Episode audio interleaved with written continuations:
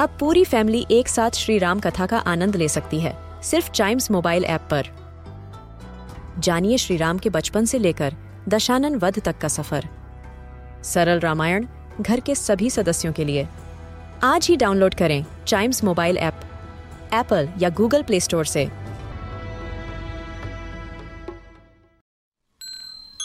This is Chimes Radio, original podcast.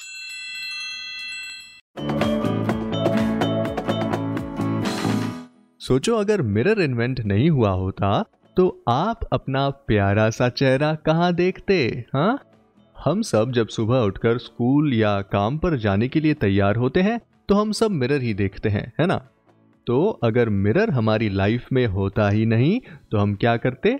इसलिए mirror का invention एक बहुत इंपॉर्टेंट इन्वेंशन है। एंड आई एम श्योर आप जानना चाहोगे कि मिरर का इन्वेंशन कैसे और कब हुआ चलिए तो आज इन्वेंटोपीडिया पॉडकास्ट के इस एपिसोड में हम आपको मिरर बनने की स्टोरी बताते हैं। आईने के आविष्कार से पहले लोग अपनी तस्वीर देखने के लिए ठहरे हुए पानी का इस्तेमाल करते थे। उस समय लोग तालाब में अपना चेहरा देखते थे। इसके अलावा उनके पास और कोई ज़रिया नहीं था, जिससे वो लोग अपनी तस्वीर देख सके। बाद में जब आईने का आविष्कार हुआ उसके बाद मनुष्य को अपनी तस्वीर देखने में आसानी हुई। लेकिन आईने का ये सफ़र इतना आसान नहीं था। आज के समय में हम लोग जब अपने घरों में जो आईना इस्तेमाल करते हैं, पुराने टाइम में वो ऐसा नहीं था। वो किसी चमकती चीज़ जैसे सिल्वर में अपने चेहरे को देखते थे, लेकिन होता क्या था, उन चीज़ों में इंसान अपनी तस्वीर सही से नहीं देख पाता था। और इसीलिए बाद में उन चीज़ों में सुधार करते करते आज के शीशे का खोज हुआ। आज से करीब आठ हज़ार साल पहले ऑफसेदियन नाम के पत्थर के ऊपर पॉलिश करके तस्वीर देखने के लिए एक मिरर बनाया गया था। दरअसल ये पत्थर एक वॉल्केनो से निकला हुआ पत्थर था, जो एक कांच की तरह होता था। उस समय के लोगों को ये नेचुरल रूप से मिल जाया करता था। और आपको बता दूँ, उस पत्थर को लगभग 6000 साल पहले एनाटेलिया में इस्तेमाल करते थे। एनाटेलिया, जिसे आज के समय में हम टर्की के नाम से जानते हैं। इसके अलावा 4000 साल पहले एक मिरर मेसोपोटामिया में भी देखने को मिलता है, जो कॉपर को पॉलिश करके बनता था। वहीं लगभग 3000 बीसी में मिस्र के लोगों ने भी पॉलिश किए हुए तांबे के आईने का इस्तेमाल किया था।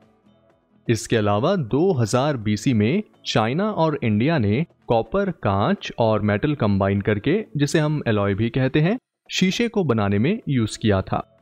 लेकिन मेटल से कांच बनाना बहुत महँगा पड़ता था, और इसी वजह से लोग इसे नहीं खरीद पाते थे। इसके अलावा पत्थर और मेटल को पॉलिश करके भी कांच बनाना बहुत मुश्किल होता था, और इसीलिए बाद में ग्लास से शीशे बनाने की शुरुआत हुई।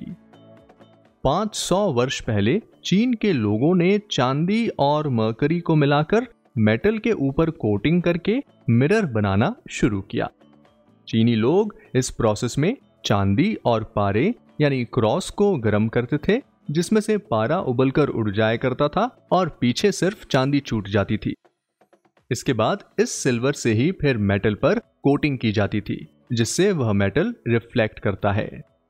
और इसके बाद आखिरी में वर्ल्ड का फ़र्स्ट मॉडर्न मिरर का आविष्कार German chemist Justus von Liebig ने किया था। 1835 में इन्हें ही मिरर इन्वेंट करने का श्रेय जाता है। उनके मिरर बनाने के प्रोसेस में सिल्वर नाइट्रेट केमिकल से ग्लास में सिल्वर की पतली परत चढ़ाई जाती थी। वैसे आपको यह भी बता दूँ, मिरर बनाने के प्रोसेस में सिल्वर का यूज़ इसलिए भी किया जाता है क्योंकि सिल्वर उस समय बहुत ज़्यादा अमाउंट में पाई जाती थी और इसी वजह से ये ज़्यादा से ज़्यादा लोगों तक पहुँच सका। क्योंकि मिरर उस समय लग्जरी आइटम हुआ करता था, जो केवल रिच लोग ही खरीद पाते थे। और चांदी के काफ़ी सस्ता होने के कारण इसे अब हर कोई खरीद सकता था। और आज इन्वेंटोपीडिया के इस पॉडकास्ट में हमने जाना आईने की हमारी ज़िंदगी में आने की कहानी। तो ऐसे ही और भी इन्वेंशन के बारे में जानने के लिए आप चाइम्स रेडियो का ये वाला पॉडकास्ट इन्वेंटोपीडिया को ज़रूर लाइक शेयर और सब्सक्राइब कर लें, ताकि आपसे इसका कोई भी एपिसोड मिस ना हो जाए। Till then see you and always keep chiming